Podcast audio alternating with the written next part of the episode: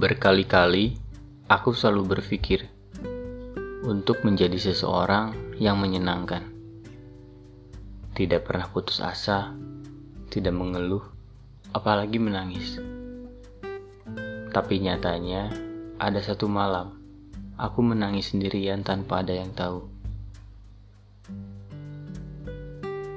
Aku merasa percuma tentang diriku yang merasa paling kuat dengan semua ketidakselarasan tentang harapan-harapan yang ada dalam benakku.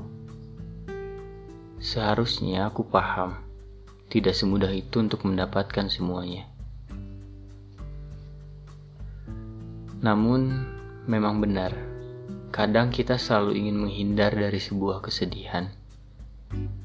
Seperti kesedihan adalah hal yang tidak untuk kita pilih dalam kehidupan kita sendiri.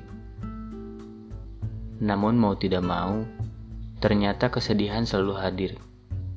Lagi dan lagi. Beberapa orang selalu merasa sedih dengan apa yang mereka dapatkan.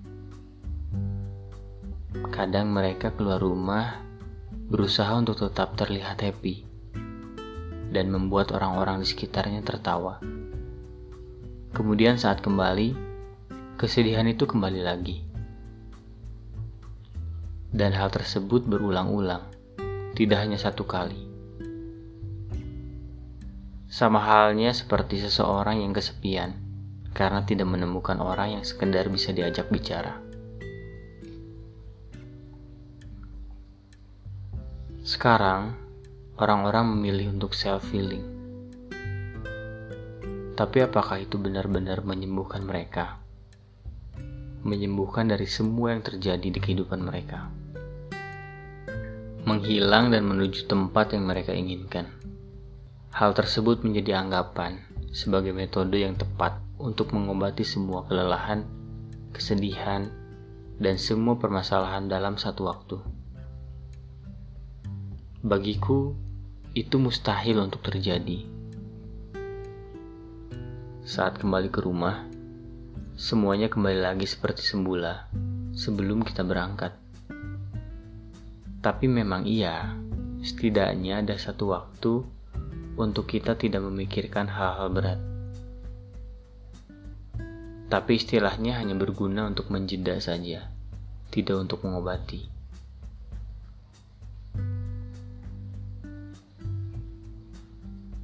Jika ada beberapa hal yang tidak bisa kita hindari, mungkin kesedihan adalah salah satunya. Untuk hal ini kalian bisa setuju atau tidak. Tapi sekuat-kuatnya manusia, sekencang-kencangnya manusia tertawa, pasti pernah melewati hal buruk.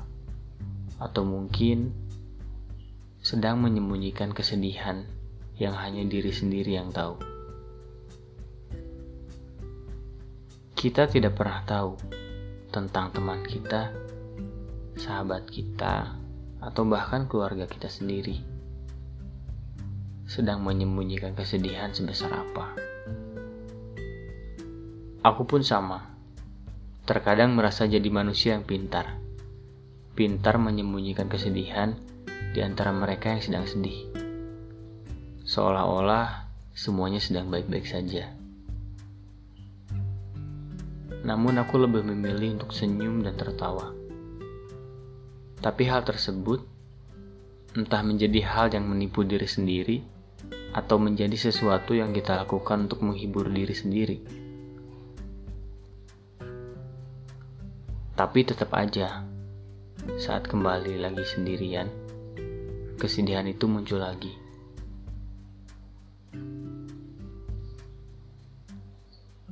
Kecewa, marah, mengeluh dan kesedihan selalu melingkar dalam pikiran-pikiran kita. Kita tidak bisa menolak, bahkan benar-benar menjauh dari hal tersebut. Namun, kita bisa memilih apa yang akan kita lakukan saat kita kecewa, marah, bahkan sedih sekalipun. Jangan sampai semua emosional itu mengendalikan semua hal yang seharusnya diri kita sendiri yang mengendalikannya. Karena tidak ada yang ingin berakhir tidak sesuai rencana. Semuanya ingin merasa cukup, merasa baik-baik saja, dan berhasil.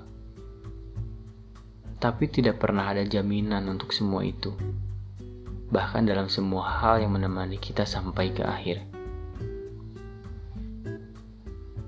Mungkin kamu atau kalian bisa menemukan cara untuk menghindari kesedihan. Tapi pertanyaannya, seberapa lama hal itu bisa menangkal kesedihan? Aku masih berpikir, kesedihan adalah takdir yang bisa kita rubah, atau takdir mutlak yang tidak bisa kita rubah sama sekali. Dan kesedihan akan selalu menghiasi kehidupan kita. Tapi di sisi lain, jika kita berpikir lebih sederhana, seperti ya udah, mau sedih ya sedih aja, mau nangis ya nangis aja, ntar juga bahagia ntar juga nemu hal-hal yang membuat kita menjadi diri kita sendiri. Gak usah banyak melawan semesta. Semesta punya jalurnya sendiri. Kita itu hanya numpang. Gak ada salahnya juga kok. Kita berpikir kayak gitu. Secukupnya aja. Mau gak mau, kita ngikutin waktu yang terus berjalan. Logika jangan ditinggalin perasaan juga harus dirasain. Gak baik terus sedih. Dan kalau lagi sedih, ya udah, keluarin aja semuanya. Jangan banyak dipendem terus. Kita ini bisa usang. Kita tidak kekal. Jangan menghabiskan waktu hanya duduk dan melihat terus ke belakang. Ada hari esok yang masih nunggu dengan banyak hal yang tidak kita ketahui. Jadi hari ini, ya udah hari ini. Terima kasih untuk semuanya. Terima kasih untuk kalian yang sedang berjuang. Kalian gak sendiri. Kita sama-sama berjuang.